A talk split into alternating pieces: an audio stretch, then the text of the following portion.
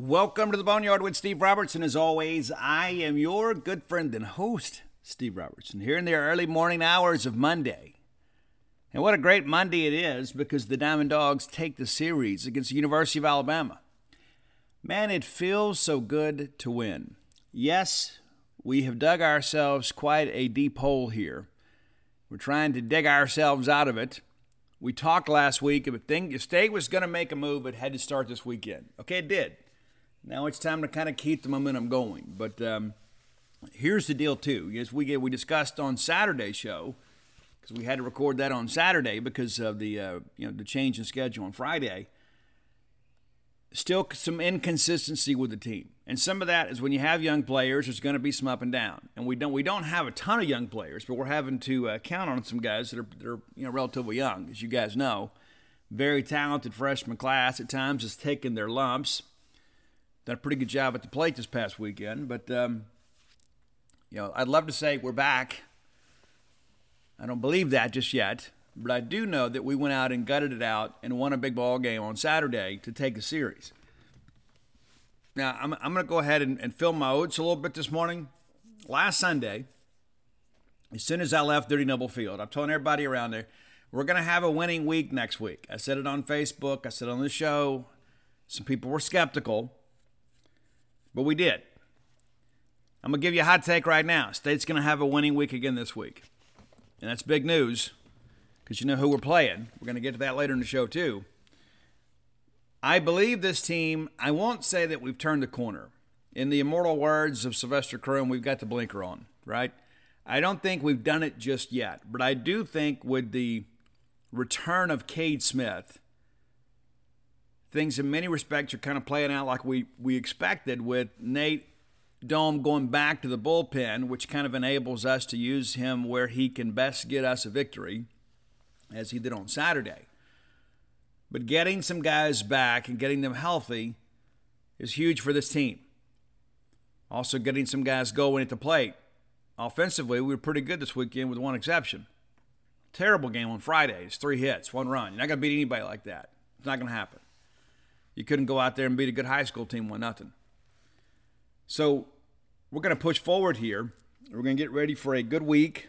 And uh, I want to tell you guys, too, if you do not have tickets for that Saturday ball game, you're gonna have the Brett Eldredge concert. Uh, it's gonna be tough to get those, and, there, and we don't know how much we can handle.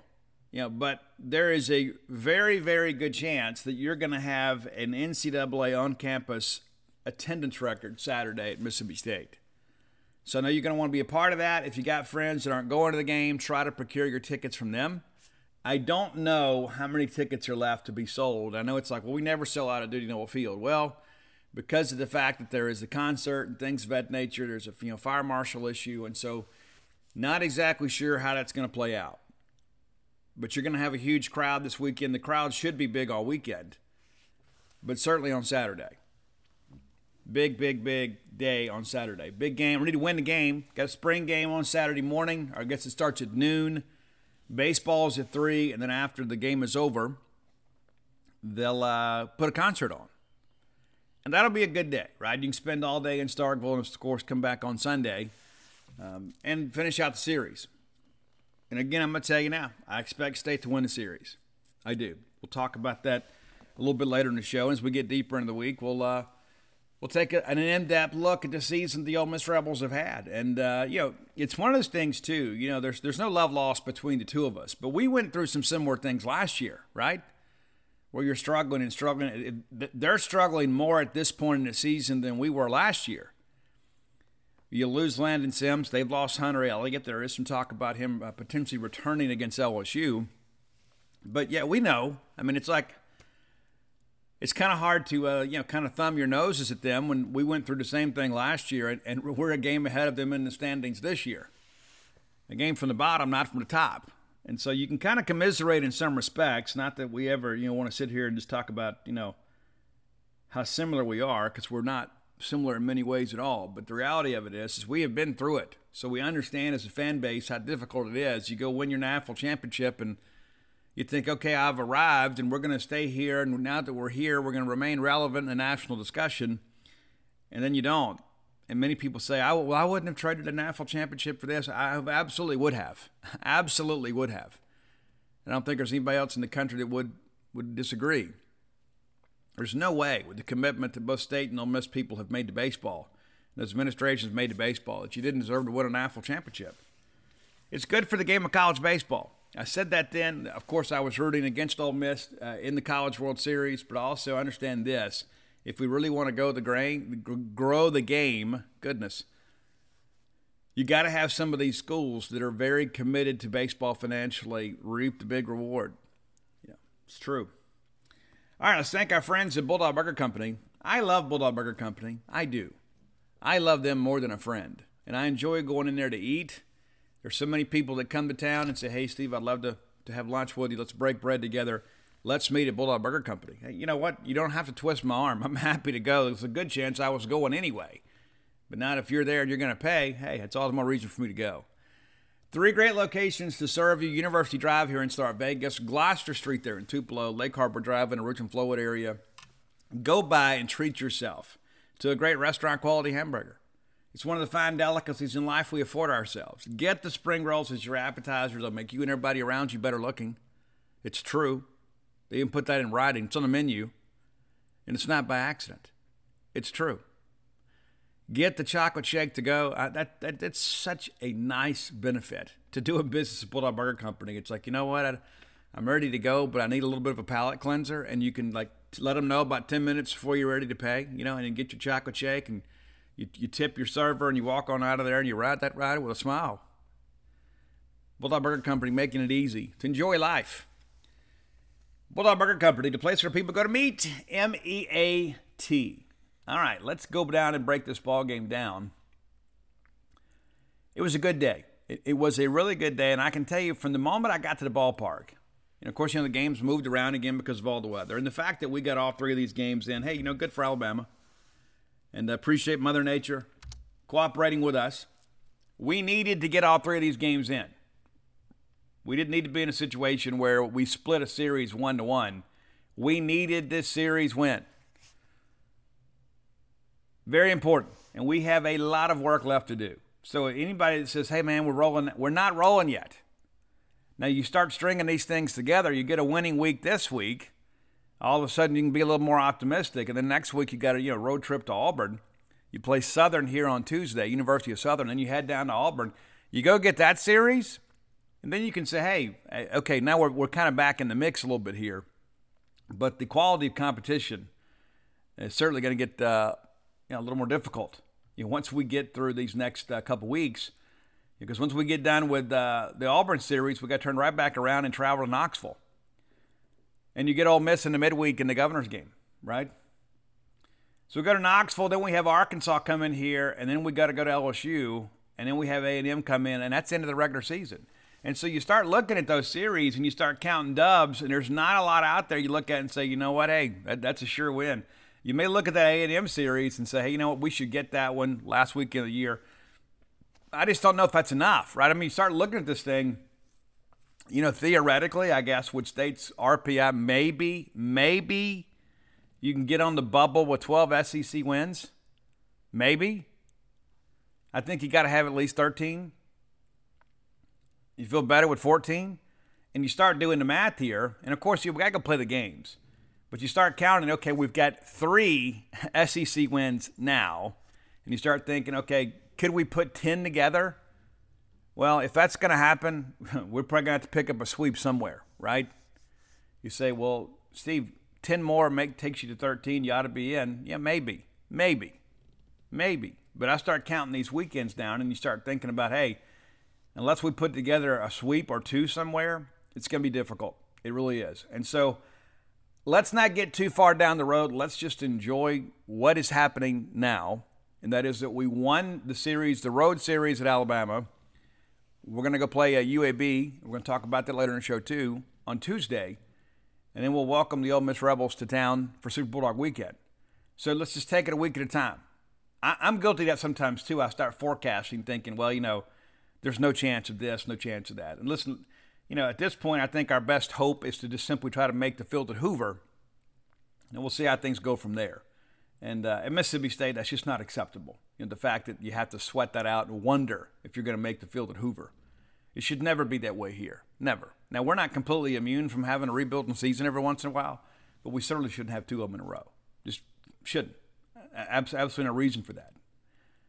Just, you know, just not at all what we're looking for. It's not who we are as a program, right?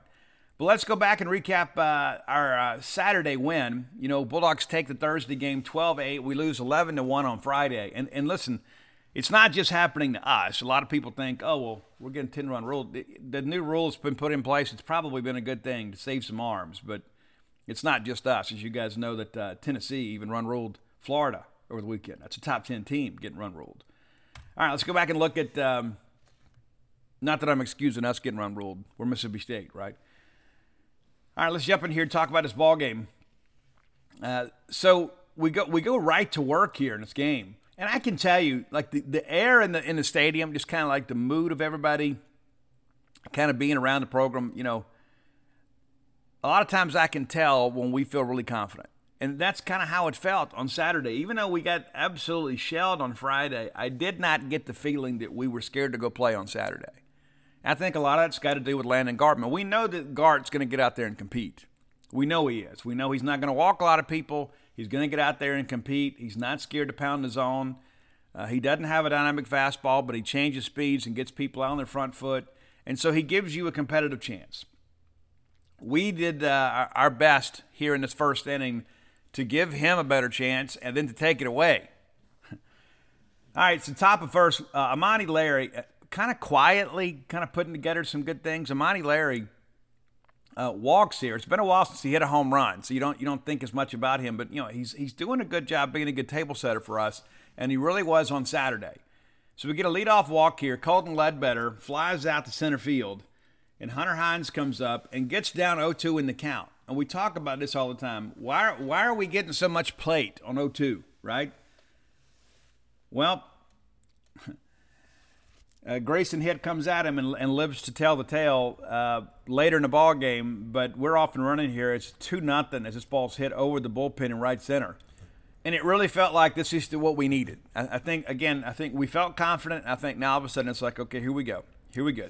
Uh, Dakota strikes out swinging, and then Hancock grounds out to first. Luke is rolling over the ball a little bit right now really, really not hitting a lot of line drives, kind of you know rolling over the ball a little bit, and they're doing a good job getting sink, getting under the barrel a little bit. But uh, you know that shift, it's been effective here as of late. All right, bottom one, we're up to nothing, feeling good about life. Then we get a routine ground ball to short. Lane doesn't get his glove down. The ball goes right through his legs. An inexcusable play here. Absolutely terrible play here. Period. No ifs, ands, or buts about it. And uh, listen, I'm a Lane Forsyth guy. I am, but his d- defensive play recently not been very good. There was a stretch there. He had put together several games in a row where he didn't have an error, but he's had a couple of huge ones in this series against Alabama. That, that's got to be that's got to get better. Period. So we complicate the matter and we magnify the error by walking the next guy on a full count. And again, this is a situation here. We get to a 2 2 count, we can't finish him. And we walk, and Ed Johnson's the guy you got to be careful with at Alabama. He really is. We go out and we have a visit with him, and then uh, immediately we throw a wild pitch. But we get Williamson to strike out looking. But it turns at second third now with less than two outs, and you feel like something's going to happen. They'll, they'll get a run home here. Well, they get a ground ball to second, and then Amani boots it. Run scores, runner takes third. Then Tamez gets in on a fielder's choice, another run scores.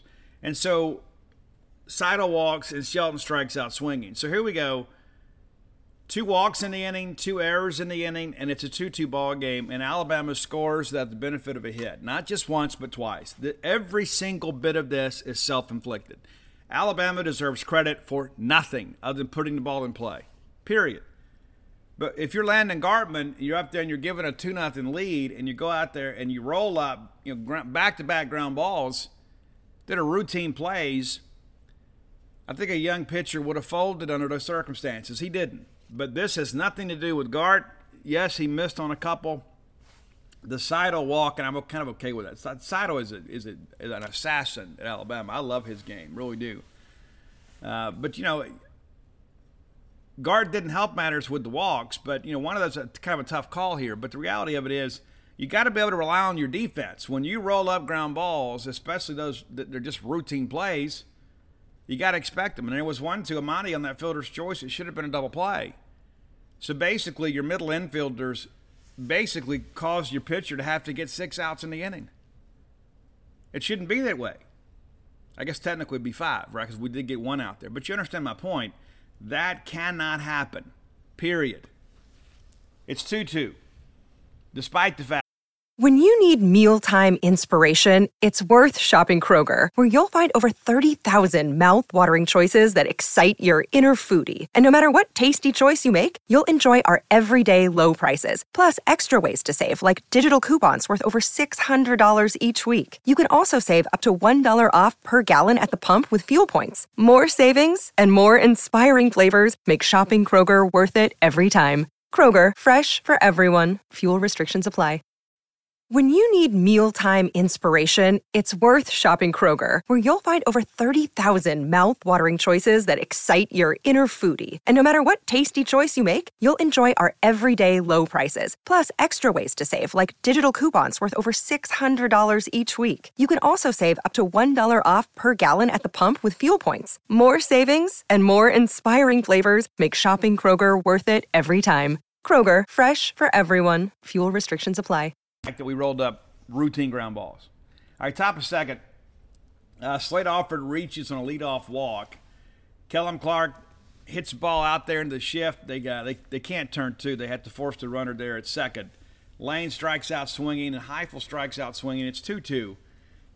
Not really a great inning for us offensively, and not just because of the fact that we only got to run got one guy on. We had a couple bad at bats to, to cap the frame there. Our guard comes back there with the vengeance in the second. Strikeout swinging a Pinckney. Uh, Guscette pops up to second. Jarvis grounds out to second. So not only do we get the K, we get some light contact here, and we're able to make the play. Things kind of settled down a little bit from us after that first inning, for sure. All right, top of third. Amani comes up, hammers a ball to left field.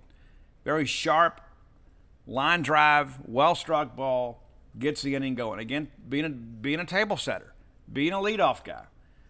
Ledbetter than singles to right. Larry comes around to third. Hines strikes out swinging on three pitches here. Wild pitch allows Ledbetter to move up. We got uh, Amani comes in and scores here, so it makes it a 3 2 ball game. Uh, they walk DJ. They go out and talk here, and then uh, Luke grounds into double play. Again, we're rolling over the ball a little bit. Ground ball to second here leads to four six three, and uh, yeah, I, I, yeah, we take the lead here, but a chance for us to have the bigger inning. All right, bottom of third, Gart back out here. We give up a leadoff single. Uh, Johnson, well struck ball, back out the middle first pitch, and then Williamson flies out. Hammeder, we force the runner at second. He reaches on the fielder's choice, and Tamez flies out to left. Now, let's talk about this fly out to left. This is the one, right? This is the Dakota Jordan catch. This is one of these plays. The fact that it didn't make ESPN's top 10 plays is a travesty. This ball was extremely well struck. And Tamez, Dominic Tamez, uh, had a really big ball game on Friday. He had two home runs. This ball here, off the bat, I thought it may have been gone. And he actually got so much of it, the top spin kind of kept it in the ballpark, right? It's hit basically right at DJ, other than he has to retreat there, and then he make, jumps up on the dead run and makes this incredibly athletic catch with the offhand. Right? It'd be one thing if you're right-handed, right, and you're making it with your dominant hand. It's an incredible play. And it's not just the fact that it's, hey, it's a great play for DJ. It shows his level of athleticism. If he doesn't make this play, it's a 3 3 ball game. This ball goes off the wall. It's a tie game at least and it sometimes our our psyche is rather fragile, and all of a sudden that happens. You know, who's to say that we don't boot around the next couple of balls? The next thing you know, it's a big inning. You don't, you never know. This was the moment here where I thought we kind of took a little bit of Alabama's soul a little bit here, right? You get a ball that well struck with a guy that's hot at the plate, and your defender makes a play. It was a big momentum shift in the game. It's not that there wasn't some more drama to come, but I thought this was one of those moments when you start thinking, hey, maybe it's our day. Maybe it's our day. Good things like this are happening for us. We're making plays. It doesn't erase the problems of the first inning, but it also doesn't uh, put you in a situation where you add to them. Okay, top of four. Slade Alford grounds out to third on 2 0 count.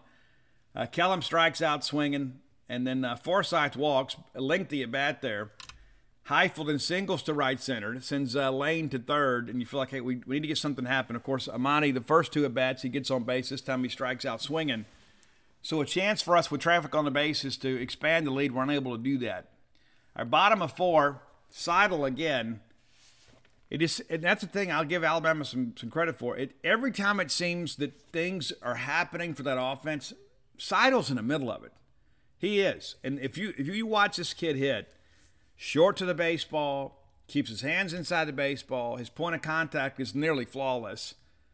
This, I think this guy's a big leaguer. Maybe you know, maybe he doesn't have you know a natural position. I don't know, but I tell you this: the guy's a professional hitter at the plate on the college level. The guy he leads them in, in average, and after watching him play in person, you can see why. He doesn't try to do too much. I don't mean in the Jake Mangum variety. I mean he's a bigger kid, but my point being is that his approach to hitting is very, very good, and I was very impressed with him. And so here he is again, singling back up the middle of the right field, and uh, fortunately we get the double play here uh, but ground ball right back to Gart, and then we go to Lane, and he throws across there. And so we get out there really good. And then Pinckney doubles down the line and left. Left a fastball up, and he got it. You know, in the book on Pinckney, is you know he can't recognize spin. He's really susceptible to sliders. And if you watched uh, how we pitched him this weekend, that's pretty much how it went. If we ever got ahead in counts, he was going to have to pick up spin, and he was unable to do that. Uh, Guscette then grounds out to short. He's the catcher there, and he's not really much of a contributor on the offensive side, which is one of the reasons Tamez uh, plays some on the alternate days and it does some DH. And Tamez is the more offensive of the two players, the catchers at Alabama. But we're able to get out of this. Our top of five. Again, good defense for the Bulldogs there in the fourth. Able to turn double play. So we go one, two, three there in the fifth. Ledbetter strikes out looking. I did not agree with the call here. And I thought we had a pretty good zone most of the weekend. I thought at times in this ball game on Saturday for both teams, the zone moved a little bit, and this is one of those instances. Uh, Hines flies out to left, and then Jordan strikes out swinging, uh, strikes out looking, and he chased a couple balls uh, down in this at bat too, trying to do a little bit too much. And so you get to bottom of five, and Alabama's kind of navigated through the uh, middle innings here without doing a whole lot, but they've also been able to kind of hold the game in place. Now it's been something we've talked about regularly, right? I am a Landon Gartman fan. I don't understand, though, why we continue to make him go through the order three times. I don't, especially with, with essentially the full complement of the bullpen available on Saturday. I'm not second guessing. I'm just telling you, the third time through the order, SEC hitters are going to adjust to what Gart's doing. That's not being critical of Landon. But the reality of it is the fastball is not especially dynamic. Everything plays off a change. And after you've gone through there and you've seen it a couple times, you're more likely to kind of sit soft and be able to pick up on some things. And, and again, it, it seems to happen every week. It's not Landon Gartman's fault that we continue to, to stick with this. And, and again, I would love for him to be able to get through the order three times. It'd be amazing if he could. I think he has the stamina to do it. I just think what happens is that as people begin to see what he has, they adjust. And the third time through the order, they begin to get it. We've talked about it all year, right? And it continues to happen. And again, we've got to manage the situation better because we kind of know what the limitations are. So we have to manage around that. Talked about that last week.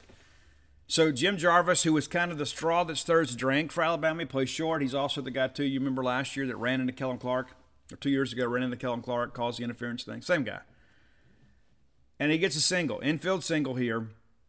Johnson flies out to left. Jarvis takes second, and you think, okay. And if you go back and look, that that that they're starting to barrel some balls up here, and then Wilson, Williamson hits the home run.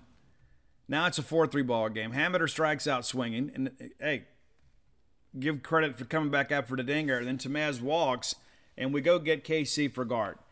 My honest opinion is, I might have given Gart one in the fifth just because it's the third time through the order. No matter how he feels, no matter how good the stuff is, in a tight ball game like this, especially if, if we had some margin, it may be a little bit different, right? We're up one run in this ball game. I think I give him one. And again, that's not a criticism of the kid. It's just being able to manage the game around what he brings to the table. I'd love for him to go seven, eight innings. Would love it. But the reality of it is, that's just not who he is. So we go get KC. KC gives up a single to the left side on an 0 2 count. And again, why are we getting so much plate on an 0 2 count? Just a man on here. And then we get uh, Shelton a strikeout swinging on three pitches. So KC comes in, does a job. We get out of here. We're down one, top of six. You feel like, you know, hey, we're one swing away. Need to get some things going. And I'll, anytime that I see that, uh, you know, really, honestly, when I see the, our top six come up, I think it's an opportunity to score. But there have been some times here as of late that the bottom third's been the, the group kind of leading the rally. So we come up here. I guess it's uh, five, six, seven. Hancock flies out to right. Alford strikes out swinging. Lengthy at bat there for him. We get ahead 2 0, and we foul off several pitches and, and ultimately uh, swinging a ball in the dirt. Uh, Clark is then um, out at first. You know, this is the one that um, he hit the baseball. It went off the pitcher. They were in the shift. Third baseman had come over and picked it up and uh, throws him out at first. And that's one of those moments you start thinking maybe it's not our day. All right, bottom of six.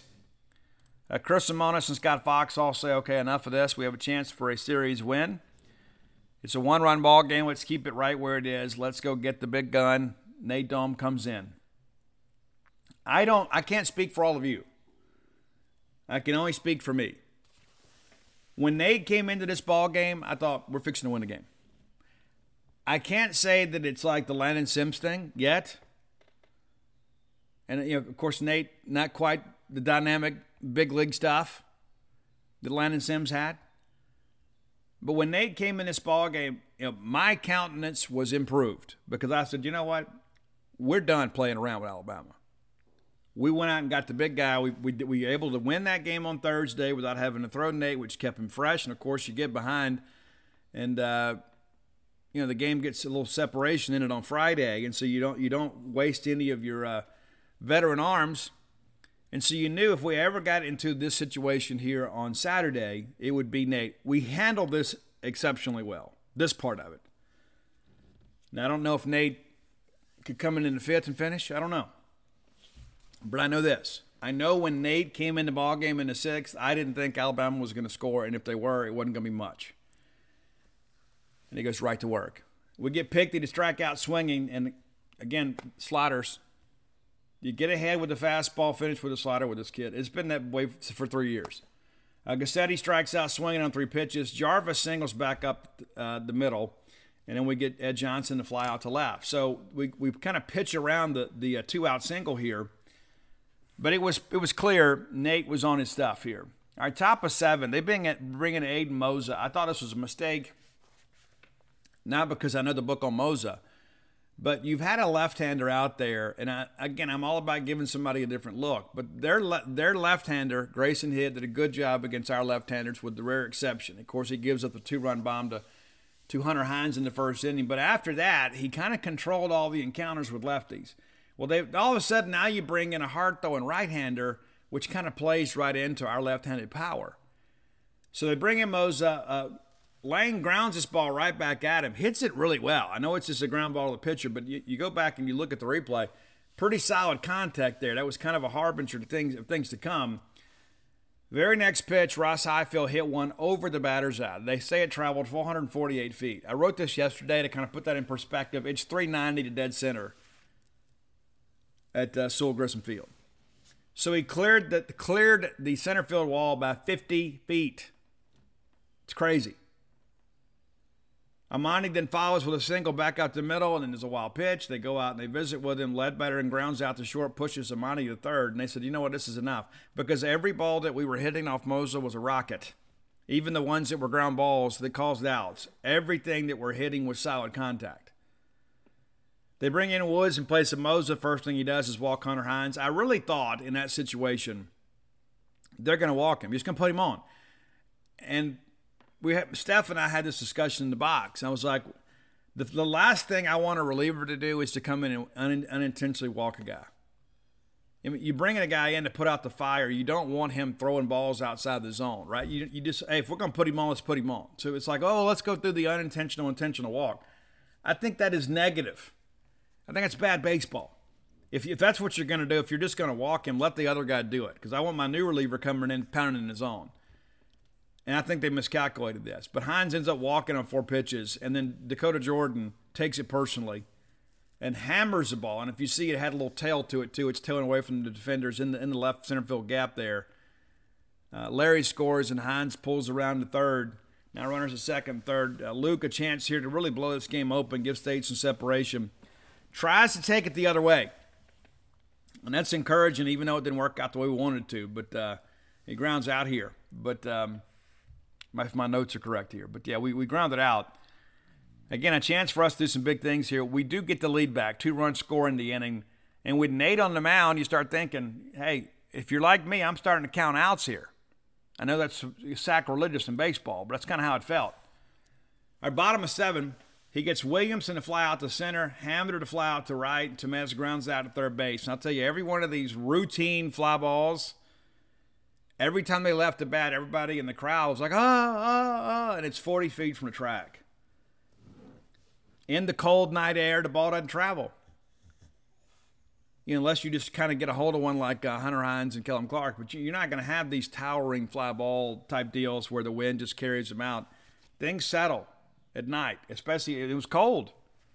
Ball's not going to travel. All right, top of eight, and this is when State puts the game away. Slate Alford really good at bat here, works and gets the uh, the leadoff walk, and it's so amazing too. I turned to my wife and I said, This is a situation where Kellum has to do damage. And John Sokoloff of WCBI, he said, two run home run right here for Kellum Clark. Two pitches later, it was. There was absolutely no doubt about it. Kellum crushed it. And at this point, I think vi- victory was certain. Now all of a sudden you've got some margin to play with instead of it being a one-run game where one, you know, we leave a fastball up and somebody, you know, runs into it. That's been removed. So 7 4 ball game now. Lane then uh, grounds out the short. Highfill walks. They bring in Furtado. We get a pass ball here, and uh, everybody moves up. And then uh, Larry grounds out the short. Highfill takes third. Ledbetter than strikes out looking. So, yeah, we got the two run shot there. Had a chance to do more damage. We're unable to do that. You know, we're not going to pick apart the game. Bottom of eight, Seidel grounds out to first. Uh, Nate covers, had to really get over there too. Really good effort by him. Eblin then flies out to left. Pinckney singles up the middle.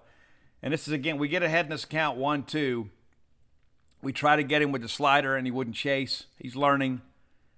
And then they pinch hit uh, Hodo for Guscette and he flies out to center field. And, and, you know, that's, you start thinking now, okay, Hodo, your regular leadoff guy, pinch hits for the nine nine hole guy so you can move uh, Tamez back behind the plate and Hodo stays in basically as a DH. But the reality of it is, Alabama's running out of outs. They're down to four outs and just couldn't let Guscette go in there and, and eat one of them up. So they give Hodo a chance. They get nothing. Top of nine. Um, Hines flies out to center. And then Jordan doubles to right center. So back to back good ABs for DJ. Hancock grounds out to first. Again, we're rolling over to baseball. And we got to make an adjustment here. Uh, Jordan takes third, and then we score on a wild pitch.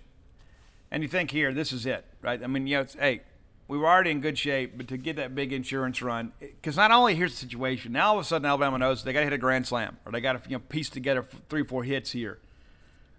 And with Nate on the hill, the way that he's throwing, it's going to be tough. It's going to be tough. Lengthy at bat for Slate, and he is doing a better job here as of late.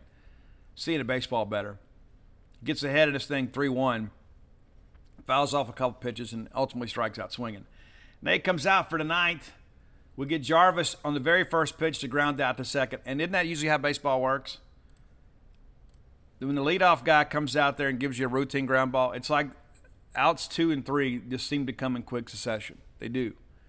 Ed Johnson grounds out to short, and then Williamson, who had a pretty good weekend against us, singles to left center, and then we get Hamilton to fly out to left honestly a couple of selfish swings here in the um, in the ninth for Alabama, but it's eight four and State wins and we take the series for the seventh consecutive uh, time against Alabama. You know, of course, we didn't play in 2020. We, we play every year. We didn't play in 2020 because uh, of COVID, but uh, we have dominated this series here as of late. One of the most frequently played series in the Southeastern Conference history. game time was two hours, 33 minutes. They say that 4,393 people were there. I didn't count, but it was the best crowd of the weekend by far. And I think a lot of it, some Alabama people came out, even though it was cold, came out and said, hey, we got a chance to win a series. Let's come out here and support the kids. Didn't work out. And tip of the cap to all you Bulldog fans. Uh, state very well represented. I wouldn't say it was 50%, but it was close. It was close to half and half. All right, so looking back at the numbers here, Amani Larry goes two for four, scores three runs. And what more could you ask of your leadoff guy, right? Colton Ledbetter goes one for five. Not a great weekend for Colton. Hunter Hines goes one for four, of course, with the big home run. Also had a walk. Dakota Jordan two for four. A couple strikeouts and a couple doubles. Scored a run, drove in a run. Luke Hancock 0 for 5. Uh, Slate Alford 0 for 3, but also had a couple of walks. Kellum Clark goes 1 for 4 with the big fly there. Uh, also scored, uh, you know, run on his own uh, round trip. Lane Forsyth goes 0 for 3, does get one walk. Ross Highfill 2 for 3, according that, that incredible home run to center field. Also picked up a walk. Look at the uh, pitching numbers. Landon Gartman goes 4 and 2 thirds, 5 hits, 4 runs, 2 of them earned. Defense let him down. They, they, Landon will tell you, too, that he probably left a couple pitches up, right? And, and that's he's being a good teammate, right? But uh, the reality of it is, we got to play better defense. You know, we win this ball game, but we can't go ahead and excuse, uh, you know, what happened there in that first inning. This can't happen. Uh, three walks, four Ks, the one wild pitch. We didn't hit anybody. 98 pitches for Gart. I suspect he was probably on a 100 limit. KC Hunt comes in, faces two hitters, uh, and gives up a hit, and then gets a strikeout to get us out of it. And then turns the game over to Nate, who was absolutely dominant. Uh, four innings pitched, three hits, and those are all scattered. One, I guess he gave up one single in the uh, in the sixth, and then one in the eighth, one in the ninth. I think is correct. But three hits, no runs, no walks, two strikeouts, and uh, I like the pitch efficiency. Right, you make them go up there and hit your pitch. Yeah, everybody likes the strikeouts. It's fun. It's dramatic. It shows dominance. But uh, there's going to be some times we're going to need Nate to pitch twice on a weekend. And so go out there, pitch to the zone, let them get themselves out. Because listen, when you're, it's a cold night anyway. But when you've got to hit 98, 99 up in the zone, it's tough. It's tough. So Nate credited with the win, and uh, Aiden Moser charged with the loss. And listen, Alabama's kind of like we are when it comes to pitching right now. They've had some guys who've been out, having to depend on some younger arms, and it's just not working out uh, the way they expect or the way they'd like. I mean, that's just, you know, part of it. And I know many of you uh, have a negative um, opinion of Coach Bohannon because he made the comments a couple years ago about how, you know, there's no reason to go to Starkville unless it's to play ball and things like that. And, and I understand that he did apologize, uh, but you know, it's um, it's not good. It's not good. And trust me, there are people that uh, remember. There are people connected to Mississippi State baseball that remember. So State ups their record of 19 and 14, 3 and 9 in the league. Alabama drops 23 and 10, now 4 and 8 in the league. So State's still a game behind them uh, in the standings. And of course, we're chasing everybody but Ole Miss right now uh, to make sure we can make it to Hoover. Uh, you know, we, we got to keep winning ball games. Simple as that. We got to keep winning games. But um, yeah, a good ball game, not a great one, because again, we you know we left some money on the table, but also too, uh, we took some of our chips and threw them in Alabama's bag and said, "Here you go." This should have been a game, obviously, that State dominated. But in the end, as bad as bullpen pitching has been at times for State, State simply had better work out of the pen on Saturday. That was the difference in the ball game. It was it was a tie game, or it was a back and forth one run game uh, for much of the middle innings. When Nate Dohm came in the game, the game Alabama was finished. They were done. It was just a matter of State was going to be able to score enough to come from behind to win the ball game, and they do. So stay with much better, much better relief pitching. Alabama bullpen gives up five runs in the ball game. All right, time for today's top 10 list is always brought to you by closewithblair.com. That's C L O S E with Blair, B L A I R.com. Blair informed me last week he closed another Boneyard listeners loan. How about that? Been several of those, and appreciate you guys giving Blair the opportunity to serve you. And listen, you're serving yourself here. It's a great man doing a great job. 22 years of experience now. Top 1% close ratio in the country, three consecutive years. That's not a fluke. You need to put your trust in somebody that can get your loan closed. That's Blair Chandler. Give them a call or text today at 601 500 2344. Again, that's 601 500 2344. And if you mention to him you heard about him on the Boneyard, he's going to pay for your appraisal. How about that? Works or Fairway Mortgage, not some fly by night subprime lender. This is a guy doing a great job for a great company. And it doesn't matter who you cheer for. Even though Blair's a Bulldog, he has a place here in Starkville. He did marry an Ole Miss girl, right? So I guess in some respects it is a mixed marriage. But all that being said, it's a professional. You need to put serious business in the hands of serious people, and that's the case uh, with Blair Chandler. Longtime friend of mine, happy to support Blair on the show. Appreciate his support at the Boneyard all these many years. But do it for yourself. Get your business in the hands of people that know how to do business. And again, that's Blair Chandler We close with closewithblair.com. Okay, today's top 10 list. This is a band many people maybe they're casual fans of rock music consider a one-hit wonder. They're absolutely not. They're one of these um, kind of a band's band. They're very technically sound. And I remember when they first hit the scene and became a huge hit on MTV, everybody said you've got a funk bass player, a heavy metal guitarist, a classic keyboardist, and then a bit of a rapper as a singer. I'm talking about Faith No More. You can say, but Steve, Faith No More. Well, you're about to get uh, a, a nice tour through their catalog. All right, number 10. And a lot of people considered, uh, you know, We Care a Lot their first album, and it was a minor release in many respects. And let me pull up their discography here just because I want to make sure that we're right with all, uh, as we give them the, uh, the, the floor today. Let's make sure we're getting this correct. All right, so We Care a Lot was a one of those uh, albums that was kind of released on a minor label. They come back with their first major relief, release of Introduce Yourself. And uh, Introduce Yourself had the original lead singer. They didn't really find their groove until the next album, but um, Chinese Arithmetic is your number 10 song, and that was on uh, Introduce Yourself. And Introduce Yourself, also the title track there. But um, it was really a chance for them to kind of get going here they they began to see a following build here because they were so great live, and Chinese arithmetic was a big part of that. Number nine, our number nine song comes from. Um, again, I'm, I'm having a double check here to make sure we get all this stuff right because um, it was a lot of good things that were happening with the band at the time. But uh, the the song "Superhero" this is one here that's uh, kind of flying under the radar just a little bit. And I want to make sure, I wanted to make sure we represented as many of these albums as we could. But this is a good one. This is one of these albums, too, that uh, came a little bit later in their career. And they've done seven albums, counting the initial album but superhero is one that um, maybe is one you're not as familiar with, but I think it's going to be a, a, quick favorite for you as you uh, as you work through this list. It comes off the album Sol Invictus, the the uh, last full length album that was released back in 2015. Many of you thought, well, they must have disbanded in the 90s. They did not. They did for a while, went on hiatus, but they did come back.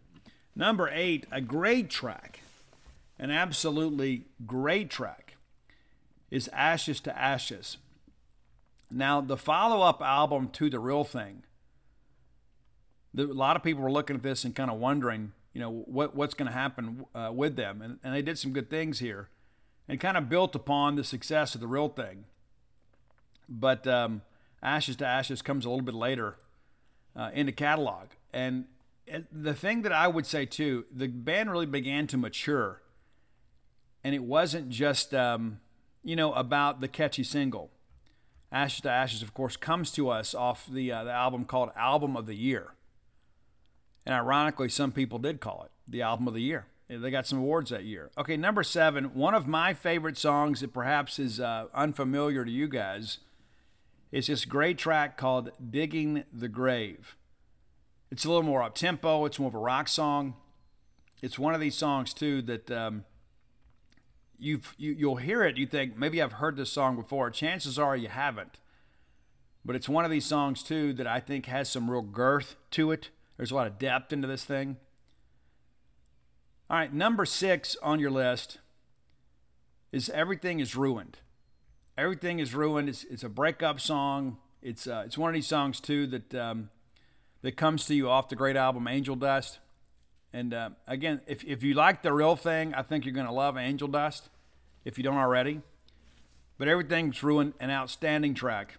Number five, this was on the original album and, of course, on Introduce Yourself. It was a title track on the very first album that was in limited release. It's We Care a Lot.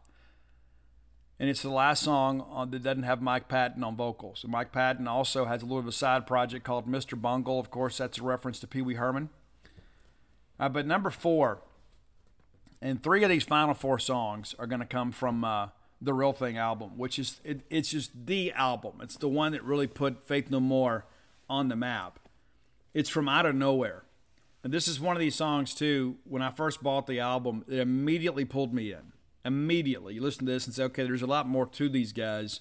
This is not just an album with a couple of singles and a lot of uh, filler on the album."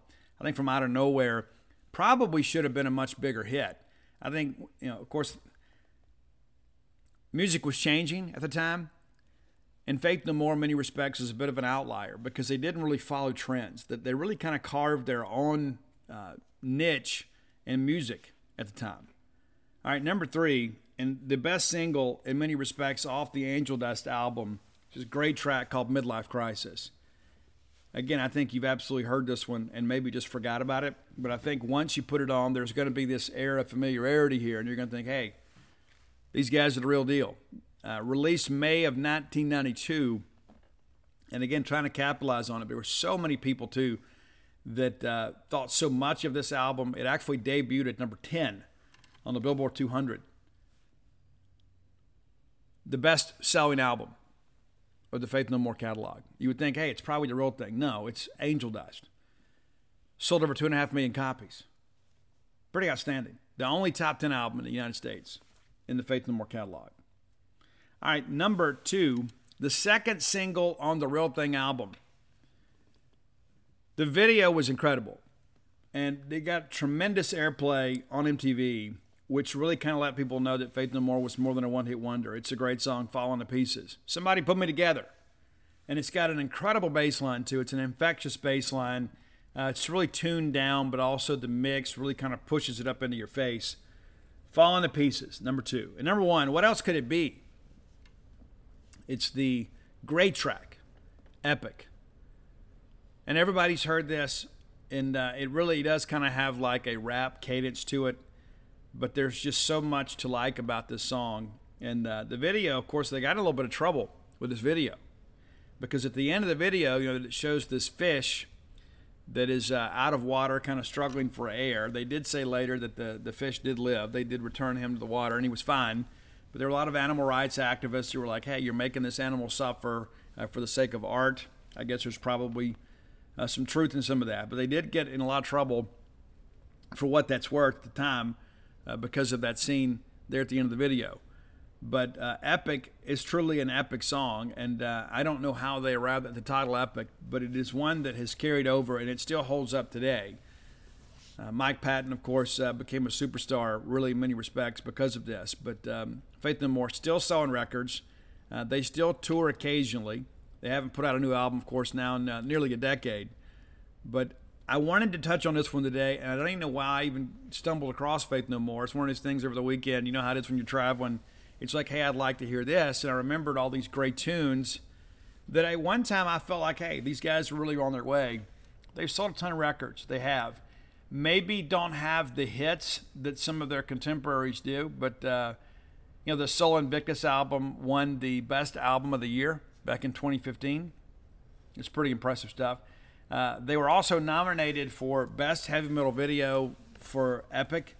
Falling to Pieces was also nominated. Falling to Pieces also won an award for Best Visual Effects in a Video. So, yeah, these guys are good, man. They are. Sol Invictus also won the uh, Best Alternative Metal Album back in 15. So, as you were sleeping, thinking Faith No More was done, they were out there winning awards. And congratulations to those guys. And uh, if you get a chance to go see them, go check them out. You'll be glad you did. Uh, Mike Patton does a great job, great job for this band and uh, you know they they've changed guitar players. You know from the time that they've had, uh, you know, their their great success. You know, a lot of people r- remember the fact that uh, Jim Martin is a guy that uh, is kind of, in many respects, kind of the face of Faith No More. He was the uh, the guitarist during the heyday, but uh, done a great job since then, for sure. Be sure and check them out and enjoy this top ten list. I think you'll be glad you did. I think it's also a situation where. Um, you know, maybe there's some tracks here from a band that you know that maybe you're unfamiliar with that may become part of your uh, your playlist. If you're looking for uh, our top 10 list, you can find them on Spotify. Search for Roy's handle. That's Dawgmatic67, D A W G M A T I C 67. Uh, follow him on Spotify and follow him on Twitter. He does not tweet out pictures of his food or his cats or anything like that. You know, a lot of Mississippi State stuff, but uh, he's not going to flood your feed with his spam and foolishness. Uh, matter of fact, I heard from Roy yesterday. Uh, we and I'll go ahead and make this announcement now for those of you that uh, that observe happiness. Uh, we've been keeping a secret from you guys for a while. Ani, my oldest son, and his lovely wife Betsy, expecting their second child. Uh, we made the formal announcement yesterday. We were late, waiting for them to do it. We're out of the first trimester. You know how things work. Uh, you got to wait. You do. And of course, they have one daughter, Vivian Rose, and we call her Vivi and uh, her dad's nickname for her is Vivi Rose. And our our next granddaughter is going to be named uh, Lillian Reagan, and we're going to call her Lily Ray because we're from the South. And uh, one of the reasons that is so important to me is Dana and I, of course, we had trouble having kids initially. We, we lost a child, our first one, we lost in a miscarriage uh, the week before our anniversary and the weekend of Mother's Day in 1994. And I tell people that May 7th, 1994, arguably the saddest day of my life. And um, there's some truth in that. You know, I used to tell people I had never had a bad day. I just hadn't lived long enough. It's kind of an arrogant way to look at life. No, oh, I'm happy all the time. Well, life will show you that that's not the case, that you're not immune from life problems. And then we had Ani. And I'll be honest with you, before we had Ani, I got really estranged from God in many respects because I was doing everything that I was supposed to do.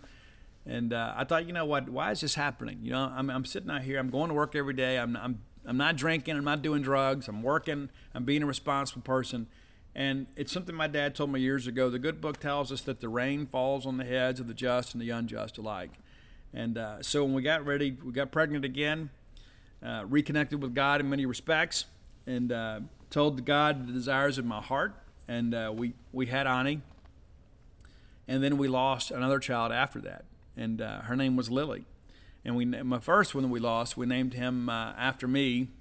He is uh, Steve Jr. We call him Stevie in, in hindsight.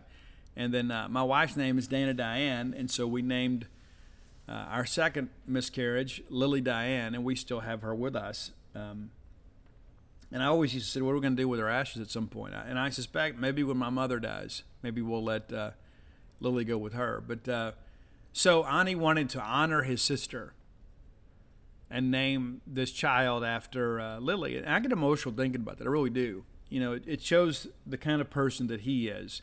And then also, my younger sister's name is Reagan, who I have uh, doted over lo these many years. So Lily and Reagan will be named after our daughter that we lost to miscarriage and my younger sister. And uh, so we'll call her Lily Ray, and we're going to be happy about that. And we can't wait for her to get here and uh, wait for Vivi to be a big sister. And so I also know at some point Ani wants to have a son. You know, he's a college baseball player. I'm sure he can't wait to get out there and uh, and throw the ball around with his kid like I did with him. But he is an excellent girl dad and uh, I don't know if a little girl has ever loved their dad more than Vivi loves him. And uh, as a parent, that's the thing you want. You love to see your your children become parents when they're ready, right? There are a lot of people out there. It's like I'm not in any hurry for my kids to be parents, but uh, we're, we're, we're really excited. And uh, put it on Facebook yesterday, and of course, it's been one of those things too. You you love being able to share good news, and you love for other people to be happy for you. But um, our family is growing and uh, it's a thing. Dan and I talked about this yesterday. It's like uh, you know, this is the last Easter that Ian will be home. He'll graduate high school this year and head across town and enroll at Mississippi State. And um, you know, life is changing. But there are a lot of people that I'm going to love with all my heart that haven't been born yet. And so you start thinking about that. What's our life going to look like here in the next, uh, you know, five or six years? You know, Obviously, uh, Audrey, of course, has graduated and begun her life out in Florida, and Uh, Mia will graduate from Mississippi State this spring with two degrees, take a gap year, and then go to law school. And then uh, Ian, of course, will be a, a, college freshman at Mississippi State. And so we'll, you know, we're going to have some new people in our lives. We're going to have, uh, you know, sons-in-law and daughters-in-law, and we're going to have grandkids. And uh, I'm looking forward to this part of my life. As, as wonderful as life has been for me in many respects since I got clean and sober, uh, you know, the best decision that I ever made, of course, uh, was deciding to, uh, you know, have a big family. You know, of course, we've been very fortunate in that respect, and we, we did lose a couple. And I remember after when we lost Lily, I remember I remember like it was yesterday. I remember telling God, you know what, God, if if Ani is all you ever bless us with, I am going to be grateful. I will never feel like that I lost out on anything because there's so many people out there that can have children. And so if this is all that you have in store for me, I'm going to be grateful for it. And uh, of course, He did bless us with with three more. And uh, I think Ian showing up was good for all of us. He's kept me young because I got really old in my 30s, and um, it's been great. And uh, I'm going to miss seeing him around, but I'm excited for him to become a college student. And I uh, just wanted to share that with you. I know many of you have uh, have reached out and offered your congratulations, but there are a lot of people that follow this show that um, understand too. It's not just about Mississippi State at times, even though Mississippi State will bring us together. You know, we're, all enjoying the same collective experience, and so extremely excited, over the moon. And the thing that I have learned for those of you that aren't grandparents yet, the thing that I've learned about grandkids is they don't stay long enough. So you got to really make the effort. And uh, thankfully, we have a bit of a, uh, a fam chat, so we kind of get to keep up with what's going on with her, and we get uh, pictures and videos regularly of her. It's not the same. Obviously, you want to spend some time with them, but uh, technology is great. I can't begin to imagine uh, back in the day when we, when I was, was a kid, back in the 1900s, you wrote letters and you mailed them, and uh, occasionally you get a chance to talk to somebody on the phone long distance. It was pretty rare because it was so expensive back in those days. Communications come a long way. So, uh, but listen, don't sit here and watch your family grow up on Facebook. Be active members of their lives. All right, next segment of the show brought to you by Campus Bookmart. Campus Bookmart, a Starkvillian institution. I love the people at Campus Bookmart, and they love me, and we all love you. When you're in town, the best place to go get Mississippi State merchandise is Campus Bookmart, the best selection in town, the best selection in the non universe. Many people make the claim that they've got wall to wall Bulldog merchandise. Not really the case. Campus Bookmart backs it up. If you can't make it to town, go, go visit them on the World Wide Web at campusbookmart.net. And by being a loyal Boneyard listener, we'll give you a phrase that pays, and that is BSR, which stands for Beautiful Steve Robertson and I get you free shipping on all orders over 75 bucks. Any order less than 75, absolutely incomplete. Again, that's campusbookmart.net. And listen, it doesn't matter if you're buying something for yourself, buying a graduation gift, and they have those great diploma frames there too, right? So anything that you need Mississippi State related, uh, you can probably find at Campus Bookmart. Be sure and check them out. You'll be glad you did. Okay, Let's take a look around the league. You know, we only had uh, one Sunday baseball series finish, and uh, Kentucky gets upset. You know, I, am surprised to be honest with you. I thought Kentucky would take that series with ease. Give uh, Scott Stricklin and Georgia a little bit of credit here. Uh, good job for them. Kind of shake some things up, for sure. But here's the deal: Kentucky does take one, and uh, now they're in a situation now again where they're you know they only need what five more wins probably to make the field.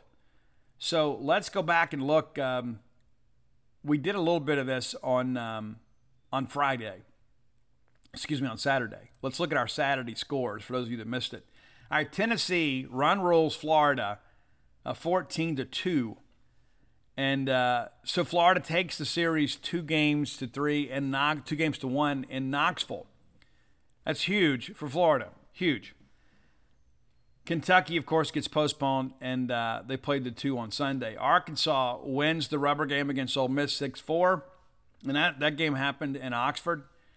And, uh, you know, give Ole Miss some credit for hanging in there pitching wise. That Arkansas offense is is fairly prolific at times, but maybe what, not what they have been. Vanderbilt takes the uh, rubber game against Missouri. Of course, Missouri got them in a walk off uh, on Friday, and Vanderbilt bounces back and then of course State takes care of Alabama eight to four. And then on Sunday, the only games in town were the doubleheader Kentucky at Georgia, and Kentucky Offensive, we just could not get it going. Georgia wins 3 0 and 6 2 to take the series, the first series win of the year uh, for the Georgia Bulldogs in conference play. So let's take a quick look at our standings here. And I hate having to look towards the bottom for us. But that's where we are.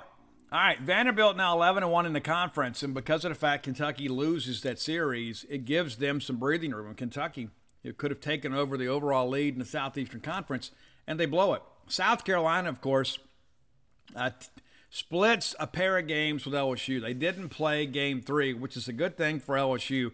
And I've I made that comment on the genespage.com message board, and somebody, oh well, they can't talk about LSU because we're struggling. Listen, I'm going to have a strong opinion about college baseball, no matter what Mississippi State's going to do. I think based on what we saw from South Carolina this weekend against LSU at home, and I didn't think that I thought LSU would take the series, but after watching the way South Carolina hit LSU pitching, I think LSU was in trouble in Game Three. I think LSU dodged a bullet there, and South Carolina probably uh, you know, they lose a game there, the opportunity to play a game, which they could easily be 10 and 2 in the conference right now. Not to beat LSU is ever easy, but I think Carolina had the momentum. They blow the middle game. Of course, they had an opportunity to put that thing away, but give LSU credit. Gavin Dugas with a grand slam uh, puts LSU right back in it. I mean, Carolina just outs away from clinching a series against the number one team in the country. And LSU, and you know how it is. In order to beat LSU, you got to short sheet their beds, put you know, sugar in their gas tanks, everything. It's so much to it, and that's a, that's a compliment to LSU. They're a team that never quits. But South Carolina now nine and two, and Kentucky, because of the series loss, falls to nine and three. Florida with the series win over Tennessee, nine and three. Now Tennessee picked to win the East, not picked to win the SEC, but picked to win the East. Man, they are four games out of first place. Think about that for a second. Now, of course, you're going to play some of the teams ahead of you head to head, so you got a chance to make up some ground. But if you had Tennessee with seven losses four weekends into this deal, we need to go to the casino together. It's crazy. They're five and seven. They're closer to last place in the East than they are the first. Let that sink in for a second. And Tennessee still got some very difficult series ahead of them. You can say, well, yeah, at least they can, you know, kind of control their own destiny. I'm not sure they do. Not to say that Tennessee won't make the field; they certainly will. But uh, as as far as them being maybe the team that uh, of the future in the Southeastern Conference, I think you've got to begin to question that. Really, kind of makes last year's uh, run really feel like a wasted opportunity. And here's the deal for Tennessee. Before they host us in two weeks, they got to go to Arkansas this weekend. You know how difficult it is to play at Arkansas? And Arkansas, of course, goes on the road and beats Ole Miss, and it was a very competitive series. Arkansas at Baum-Walker is tough. Probably outside of, uh, say, Mississippi State and LSU, when State and LSU are rolling, Arkansas among the best home field advantages in all of college baseball. No question about it. So after Arkansas, then Tennessee comes home to host Vanderbilt. So back to back top five teams and you think, hey, they can win one of these series. You don't expect them to sweep any of them. But let's say let's say you, you go three and three here. You got ten losses already, five weekends in with five to go. It's not time to panic if you're Tennessee, but you start thinking, hey, maybe we're not who we thought we were. So after they go to Arkansas and host Vanderbilt, then we go up there. And so they I'm sure they're thinking the month of May will be a good one for them you know, hey, if we're if we're state, we got to go up and get a game or two, right? We'd love to win up there, but you know, that's an offense fairly prolific, and um, you know, there's a couple of night games out there too, and the ball doesn't really travel well at night, as we discussed before. But then after they get through us, you get into the month of May. Tennessee is at Georgia, then they host Kentucky, and then they're at South Carolina. And so you look at that Georgia series and say, hey, they should be able to do that, but it's on the road. Kentucky coming to Tennessee. Kentucky took two out of three from Tennessee last year. So you know Tennessee will be focused. But you start looking at this and you wonder, you know, hey, is Tennessee capable of sweeping the series? Well, certainly they are, but I don't think you'd expect that. And so you begin, you start thinking, hey, is Tennessee in a situation right now where they're going to play their way out of the hosting discussion? I think that is a real possibility. It really is. Right now, would you pick? Would you take them in Columbia to win that series? I mean, I mean, just based on what we know right now. Okay, let let's say you lose the series at Arkansas. Let's say you split that. All right, that's one more loss. Let's say you win the series. Excuse me, excuse me, it's two. I think they're going to lose the series at Arkansas. Let's say you, you you're able to overcome it and you take down Vanderbilt. But again, I don't expect a sweep. Okay, that's three more losses, and hopefully State can get a game up there, which gives them four. Maybe you sweep Georgia. Then you split it with Kentucky. All right, then that's five. And then you go to South Carolina. I'd pick South Carolina head to head right now with South Carolina winning. So all of a sudden you, you start talking about seven more losses with what you already have. That's rough. Tennessee's in a tough spot. They are. And trust me, everybody in this league remembers the fur coat, uh, the way the players acted last year, the, you know, flipping players off. Nobody's forgotten. And who knew when Missouri swept that series that it was going to put Tennessee in a tailspin? Who knew? All right, Missouri, speaking of Tigers, four and eight. So a game behind Tennessee. Georgia now three and nine. So interesting times in the Southeastern Conference. But I think again, you look at what Vanderbilt's got going right now. They just got kind of hold serve. And again, I think Vanderbilt's better than I expect them to be. Give Tim Corbin and them a lot of credit. I mean, I mean, really, really give them a lot of credit. They're pitching it exceptionally well. Uh, they really are. It's uh, kind of a crazy deal right now that they lost that game to Missouri, but uh, that that ended a lengthy winning streak. I mean, you know, so they beat Belmont after losing that game, Loyola Marymount. They don't lose again until they lose that middle game against Missouri. That includes sweeps of Ole Miss, sweeps of Mississippi State, sweeps of Georgia. Big weekend this weekend is uh, Vanderbilt will host South Carolina. We're about to find the difference between the wheat and the tares. And then uh, they go to Tennessee, of course. They host Kentucky. Then they go to Alabama. Then they're at Florida and end up at Arkansas. So Vandy's going to have to earn it. I mean, you know, the schedule flips for them in many respects. They have kind of gotten by on beating up kind of the, the worst teams in the conference. We talked about that: Ole Miss, Mississippi State, and Georgia, and Missouri.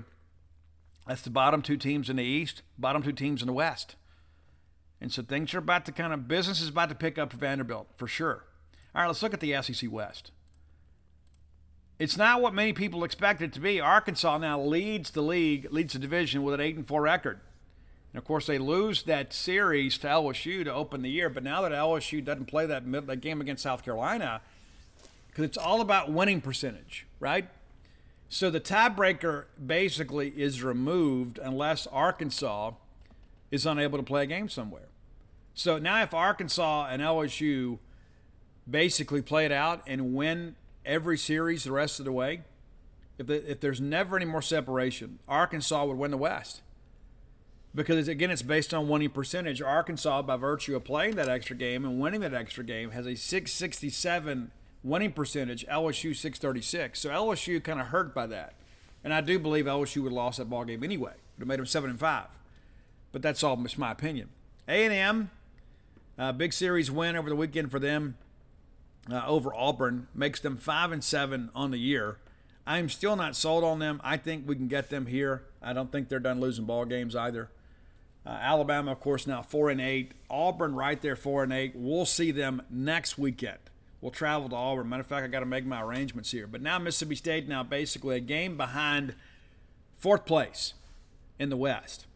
And at this point, it's not really about standings. It's about winning as many conference games as you can and try to push your record over you know 30 something wins here and uh, see if you can't get somewhere around 12 13 and again you know the math works but the bottom line is you can drive yourself crazy because you never know what these teams are going to look like by the time we get there. You never know what we're going to look like by the time we get there. Could be somebody step up and pitch well for us could be somebody step up and pitch well for somebody else somebody could get injured you never know. But the reality of it is is that uh, mississippi state's not where we should be or where we want to be we could sit here and wallow in the mire about it, or we can find a way to win some ball games. And of course, uh, you know, Ole Miss comes to town this weekend. Uh, Mississippi State is 18 and five in the last 23 games against Ole Miss. 18 and five. I got the numbers around here somewhere. Let me let me find that. Here, here we go. Yeah. So, 2016, State takes the series two games to one, and win the Governor's game. 2017, State sweeps the series in Oxford and wins the governor's game.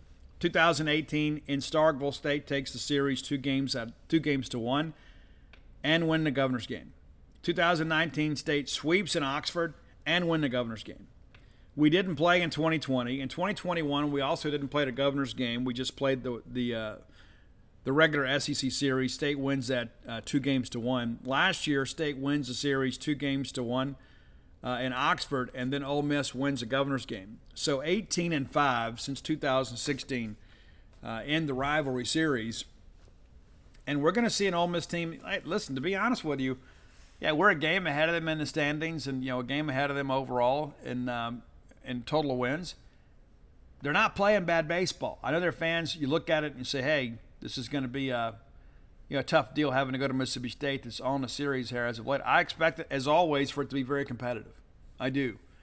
And uh, State's going to have to play exceptionally well offensively. And we're going to preview this series a little bit later in the weekend.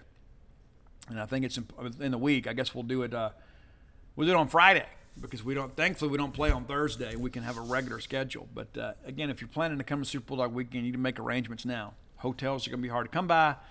Uh, tickets for that Saturday game are going to be difficult to come by, and you want to come out and see the you know first look at the Kevin Barbay offense uh, in the spring game. So make sure you turn out uh, for each and every part of that. I think you'll be glad you did. It's going to be a very, very interesting uh, week in Southeastern Conference play, uh, to say the least. And uh, let's, matter of fact, let's take a quick look at the schedule. As you guys know, we're going to preview the UAB game here shortly.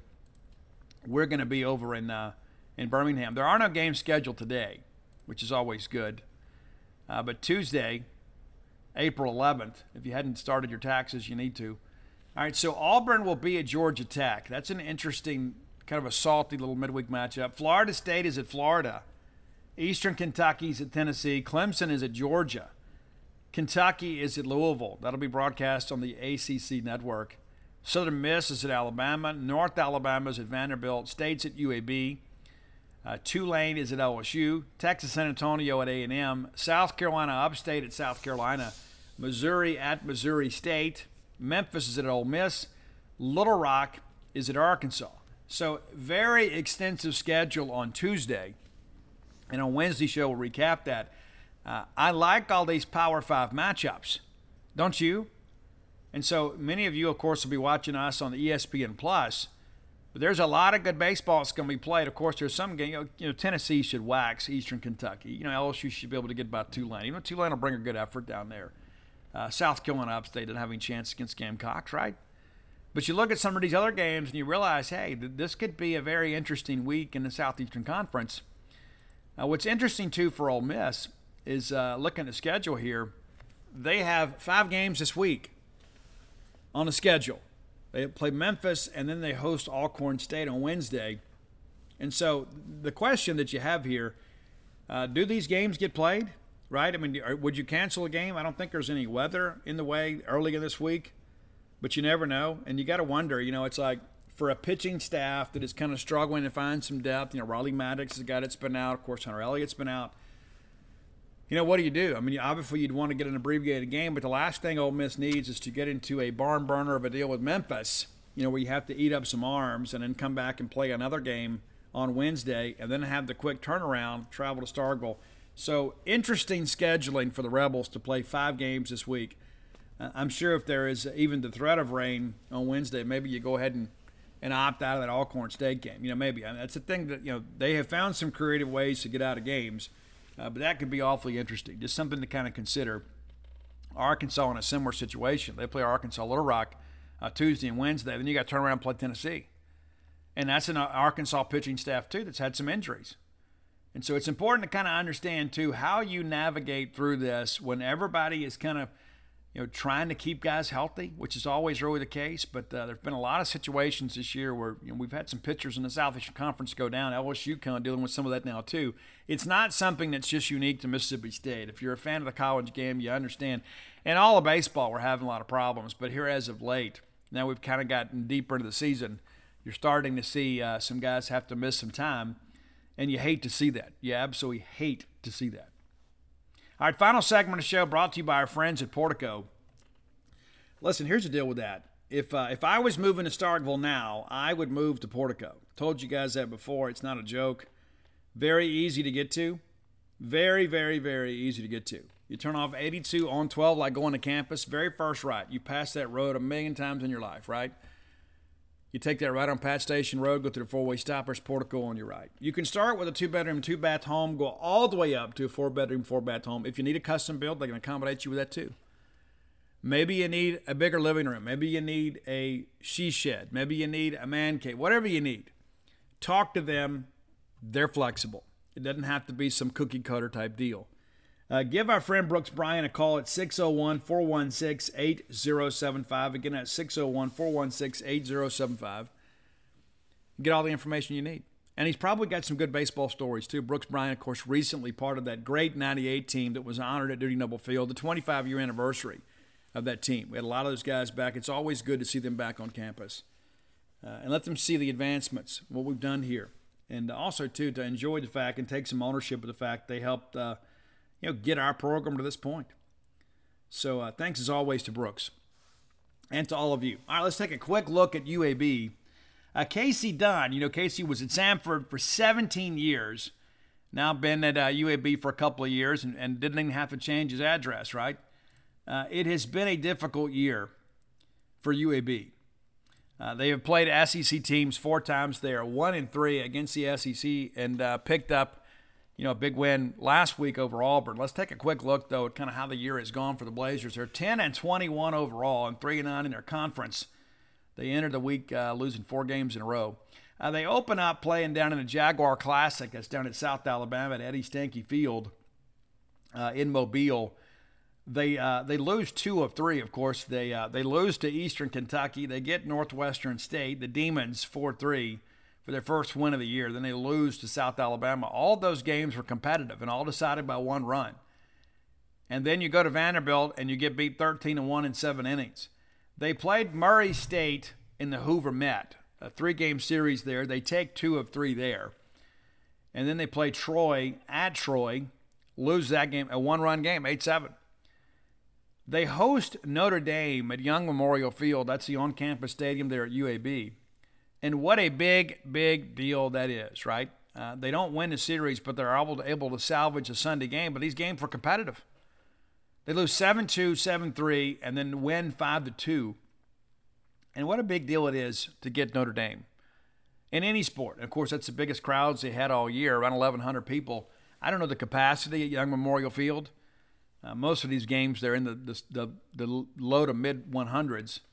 Uh, but they had about 1,100 people at every game, and uh, I'm sure a lot of that too was the novelty of having Notre Dame. And there's also, uh, you know, a lot of Notre Dame fans in the South. The midweek game, they lose to Auburn four to one at Auburn. The Mike Sansing Classic played over in Atlanta, Georgia. They play a kind of a round robin deal with Michigan and Kennesaw State. They take Michigan to 10 innings in game one and then lose. And then they lose to Michigan 3 2. Not that Michigan's having a great year, but it's still a Power 5 team with Power 5 talent. They lose to Kennesaw State 4 3. So a competitive game. They then beat Samford 9 to 5, and then they bring uh, Rice in for a three game set. They lose all three, and only one of these games is kind of lopsided. They lose to Rice in the opener 8 1. 2 1 losers against Rice in game two, and then 3 1 losers in 10 innings. They go to Tuscaloosa back on March 21st, and the Tide gets them 12 to 2 in eight innings, a 10 run rule affair. Florida International uh, host UAB down there, uh, Conference USA play there, and uh, the Blazers take two of three down there, 15 to 5, lose 13 5, and win 5 to 2. They get Jacksonville State in a midweek game, and then Charlotte, another Conference USA opponent, uh, comes to UAB and uh, takes two of three. Charlotte not having a big year either. But Charlotte got after him pretty good 11 3 in the first game of the series. UAB wins 2 1 and then loses 5 0 in the season finale, series finale. And of course, they get Auburn last weekend 6 5. Over the course of the weekend, I guess the math is wrong here. Did They played three games? Yeah, played three games here. Yeah. So Dallas Baptist, they go to Dallas and uh, lose all three, but they're very competitive ball games: two-one, three-two, and then seven-two. Got a little separation in the Sunday game. So you look up and say, "Hey, they're 10 and 21." but with rare instance that they've been blown out. They've been competitive in these games, and that's kind of Casey Dunn. He was an All-American catcher at Auburn. uh, played in the College World Series, and you know his dream dream job has probably always been Auburn. Uh, doesn't know if it's going to work out though. You know, with, I think Butch is there probably for foreseeable future. I know a lot of people would love if, if Butch moved on at some point. Uh, they'd love to have uh, Casey Dunn come home at Auburn, but um, just don't know if it's going to that opportunity will materialize for them. But uh, looking at the stats here, I guess before we look at that, there will be some names you know on this roster. Uh, just so you guys are, are, aware of this, John Mark Mullins, of course, has been uh, the closer for them. Uh, guy that's been there for a while. There, there, are some Mississippi names you're familiar with. Probably Leo Harris out of St. Martin High School in Biloxi is a guy. He's a senior right-handed pitcher. Has pitched for them some on the weekends. Peyton Puckett from Tupelo, Mississippi. Uh, doing a good job for him as well. Uh, former Bulldog commitment Blaze Berry from Heritage Academy in Columbus has uh, is developed into a uh, you know, weekend pitcher for them. So you know that's a name that you're probably familiar with. Also, uh, John Luke Marlin from Tupelo, Mississippi. So some names that you're going to be familiar with for sure. And uh, yeah, I think if, if I'm if I'm UAB, when you look at what Southern Miss has done over the years, I, I got to go over here and, and, maybe recruit North Mississippi and try to get some of those guys to be a part of my program. And they have. And good for them. Birmingham's a great town. I look forward to going. You know, we'll get up and get going tomorrow. All right, so here is uh, you know the names to remember. Logan Braunschweig uh, leads a team with a 373 batting average. Uh, no tanks. You know, he is uh, not, not a guy that's got a ton of extra base hits either. But uh, 22 hits on the year, 19 of those singles has walked a dozen times, struck out just 11, and 59 at bats. He's also a guy that can steal bases, seven of nine. Uh, Tyler Wog, three, or, or whoa, I, I, apologize to the family Tyler if I'm mispronouncing it here, but uh, Tyler Wah, maybe. Uh, 317 average, uh, 19 hits on the year, uh, 8 RBI, and a, a guy, too, that uh, gets on base a lot. He leads the team in hit by pitches with five, tied for the team lead there. Uh, Christian Hall's hitting 267.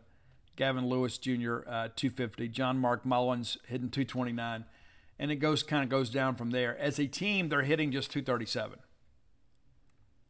So they're not you know a great offensive team. So you got to be able to pitch it well, right? And um, that's really kind of been the issue, right? When you can't hit and you can't score, opponents are hitting 283 against them, and you're hitting 237, and you got two guys among your regulars that are hitting above 300. Blaze Berry's a guy that has done some things for him too, hitting 310 and limited at bats there. But uh, we, we might see him. Who knows? I suspect we won't see him pitch, but you, you never know. But uh, look at the pitching numbers here. Uh, John Luke Marlin talked about him. He has worked uh, basically as their closer. Uh, 13 appearances with a 1.10 ERA, 16 innings, 16.1 innings pitch, uh, has allowed uh, two runs on the year. Both of them earned 13 Ks and uh, six walks and just one extra base hit. Opponents are hitting a buck 82 against him. It appears their weekend starters are Carson Myers, Blaze Berry, and Brooks Walton. So you don't really know who we're going to see. Could be a Johnny Holstaff day. You look back some of these old box scores, and, and they have kind of used these midweek games to get some experience. Um, J.C. Sewell is a guy we could see. Braxton Shelton is a guy that uh, pitched against Auburn. Uh, that was his first start. He worked three innings, and then they basically use it as a bullpen day. Uh, Leo Harris has a couple of starts as well, as does Taylor Haynes and uh, Ben Abernathy. So I suspect that it will be a Johnny Holstaff type deal. If somebody gets hot, they'll ride with them as well. Uh, but this is a pitching staff, too, especially outside of their weekend guys that have really struggled to get outs. Uh, 5.33 ERA as a team. And of course, uh, these numbers haven't been updated from the weekend, just, just so you know. This, this will give you a barometer. I'm looking at the win loss thing uh, the, these numbers haven't been updated in a little while. So uh, the reality of it is, and uh, maybe we can find the interactive stats. So yeah, here we go. Here we go. Your good friend and host apologizes for not making sure I had this correct before we got started here. But uh, the numbers, I mean, it, you know, the guys that hit are still hitting, right? Yeah, Logan Braunschweig now to, to 354. 354. Yeah, they've played all 28 games here. Yeah, so as a team now they're hitting 223 and allowing 276. And uh, what's interesting too, the lack of power in this lineup. Just nine home runs as a team, and Christian Hall has three of them. Braxton Brown has four. So outside of that, not much. You know, you have nine home runs, and seven of them come from two guys. So this should be a situation where you should be able to pound the zone. This is, you know, with rare exception, you don't have anybody in lineup that can truly hurt you. And this is a team that is struggling to hit, to hit the baseball. And uh, what's interesting, looking at their regulars now, we talked about Braxton Brown with the home runs. With four to lead the team, he's hitting a buck 95. Played in all 31 games, 118 at bats. He has 23 hits, and uh, half of them for extra bases. So you got to be careful with him. But uh, he's also a guy that um, got some swing and miss in the lineup here. 39 strikeouts to lead the team. But uh, you know, you ought to be able to go out here and just kind of attack the zone here. And we are playing this game on the UAB campus. I had somebody hit me up yesterday and say, "Hey, is this at Regents Park or is it at the Hoover Met?" Um, we're playing on campus at UAB at Young Memorial, unless something changes. And I don't suspect that it will, but limited capacity there. So if you hadn't got your tickets, you need to uh, ensure that you get them. And we need to make sure, too, that we need to take over the stadium. We have a huge alumni base in Birmingham. It's a chance for you to see the Diamond Dogs play in your backyard, and certainly a game that we should win. Uh, looking at pitching numbers here again, more updated stats here. But um, I don't know who they'll announce, but we ought to be able to hit midweek Conference USA pitching, should we not? And the way that offense has played here as of late, with a rare exception, uh, with that three hit debacle on Friday against Alabama, we ought to be able to go out here and get these guys. And, and looking at numbers here too, the um, walks as a staff, it's basically it's just under two to one. So not a ton of strikeouts, but a lot of walks.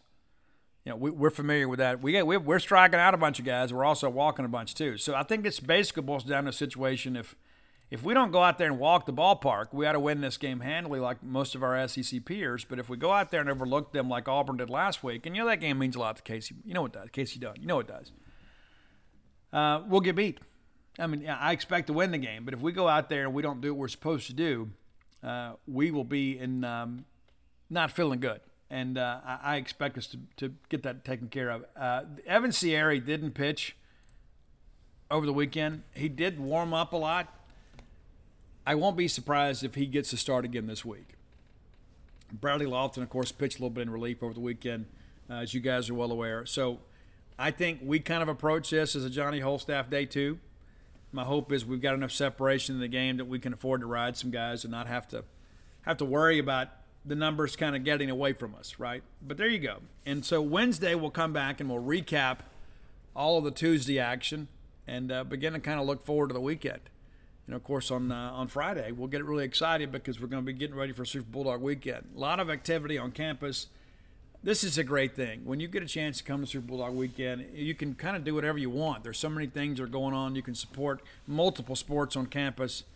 It's really kind of a homecoming type deal. You get a chance to come to the maroon and white game and uh, a great home baseball series. And so we look forward to having you back on campus as always.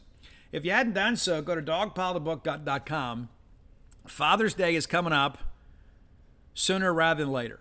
Graduations are coming up sooner rather than later. You probably got some Bulldog fans are going to be graduating.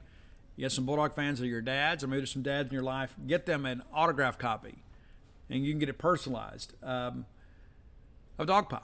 Every Bulldog fan needs a copy of Dogpile. Simple as that. Go to dogpilebook.com. While you're there, you can pick up the last couple of copies of Stark Villains you can get Alpha Dogs, and that, that's a you know, depleted stock there too. And of course, uh, Flim Flam still there for your reading pleasure. If you're looking for Blooms of Oleander, you can find it on Amazon.com, BarnesandNoble.com, BooksAMillion.com, and uh, Stark Villains gear always available at StarkVillains.com. Be sure and uh, and check that out. It's uh, almost T-shirt wearing time regularly, and you need some new T-shirts. Dad needs that too. Dad may need a hoodie too, so he can wear it today with Wade this fall. But uh, be sure and check it out. And if you're not a member of genespage.com, we encourage you to come out there and be part of us, the, the largest Mississippi State community in the known universe. And uh, nobody doing a better job than us. And I can tell you this: we uh, we covered every game this weekend over in Tuscaloosa. The only media entity I believe that did that. Uh, I guess maybe the Ledger was there all day. So I think maybe that's right. Um, but I don't think they're going to UAB. I'll be at UAB. We're going to cover the game, and uh, we'll give you guys uh, in-depth coverage and be sure and check it out. And of course, we'll have uh, the full crew working this weekend uh, to cover baseball as Ole Miss comes to town. And it's a crucial series uh, for the Bulldogs. And again, as we get into later in the week, we'll uh, we'll preview that series in depth. But uh, when you start thinking about Hoover. As it stands today, like if the tournament started today and it doesn't, Ole Miss would be out. And then there would be a tiebreaker thing we'd have to work through between Georgia and Mississippi State. And the fact that State and Ole Miss both are in that situation right now is just uh, one of the biggest surprises. I, I thought Ole Miss would take a step back this year, and they're going to have a good May. They should.